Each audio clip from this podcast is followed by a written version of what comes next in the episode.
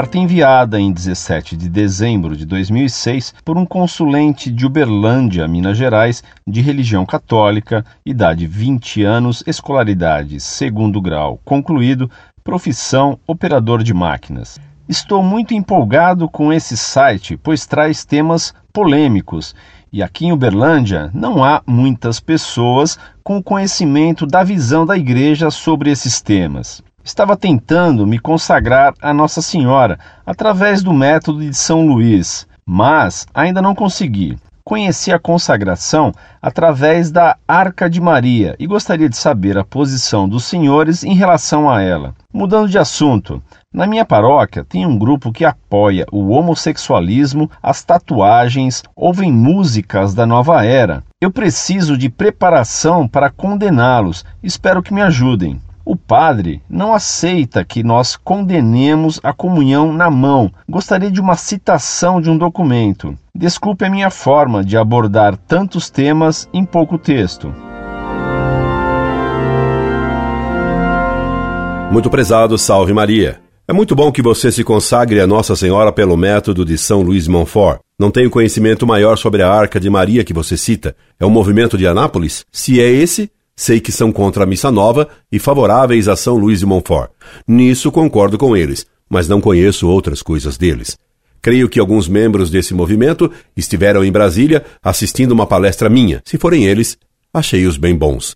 A comunhão na mão só foi permitida em situações de grave necessidade em locais onde a Igreja sofria perseguição. Ainda no Catecismo de Trento, encontramos as seguintes afirmações.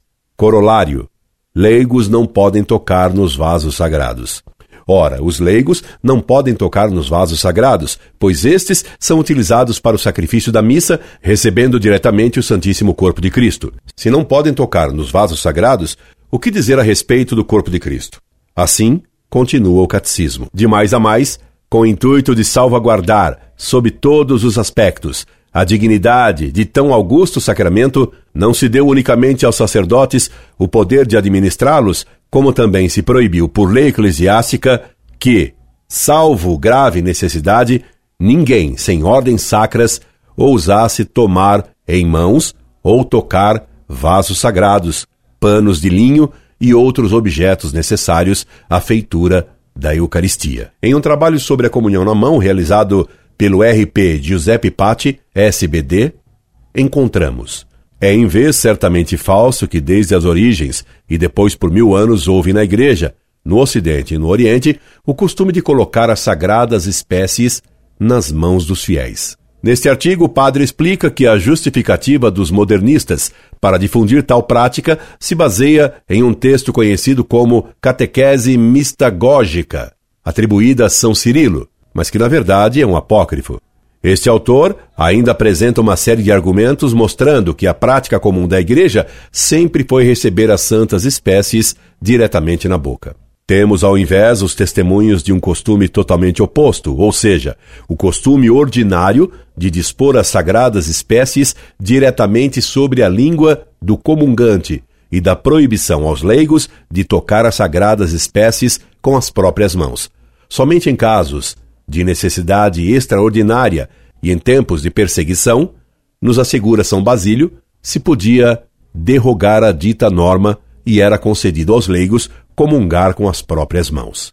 PG 32, Col 483-486. Santo Eutiquiano, Papa, de 275 a 283, para evitar que o Santíssimo Sacramento fosse profanado, proibia aos leigos até mesmo de portar as sagradas espécies aos doentes. Ninguém ouse entregar a comunhão a um leigo ou a uma mulher para portá-la a um enfermo.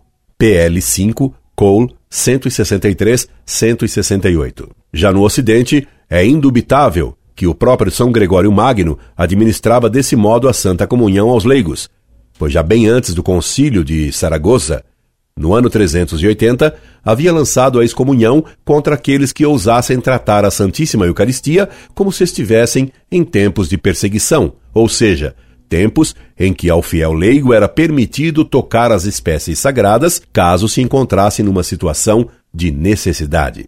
Sáenz de Aguirre, Notitia Conciliorum Hispaniae, Salamanca, 1686, página 495. E o decreto Redemptionis Sacramentum, de João Paulo II, diz: todo fiel tem sempre direito a escolher se deseja receber a Sagrada Comunhão na boca ou se o que vai comungar quer receber na mão o sacramento. Nos lugares aonde a Conferência de Bispos o haja permitido, com a confirmação da Sé Apostólica, deve-se-lhe administrar a Sagrada Hóstia. Sem dúvida, ponha-se especial cuidado em que o comungante consuma imediatamente a hóstia na frente do ministro e que ninguém se desloque, retorne, tendo nas mãos as espécies eucarísticas.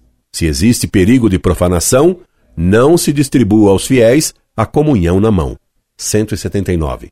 93. A bandeja para a comunhão dos fiéis se deve manter para evitar o perigo de que caia a hóstia sagrada ou algum fragmento. 180. 94. Não está permitido que os fiéis tomem a hóstia consagrada, nem o cálice sagrado por si mesmo, nem muito menos que se passem entre si de mão em mão. Nesta matéria, além disso, deve-se suprimir o abuso de que os esposos, na missa nupcial, administrem-se de modo recíproco a Sagrada Comunhão. Quanto aos abusos que se dão na sua paróquia, escreva ao bispo uma carta contando sobre esse grupo. Se o bispo não tomar medidas, escreva a Monsenhor Malcolm Ranjit, secretário da Congregação para o Culto Divino. In corde Iesu semper, Orlando Fedeli.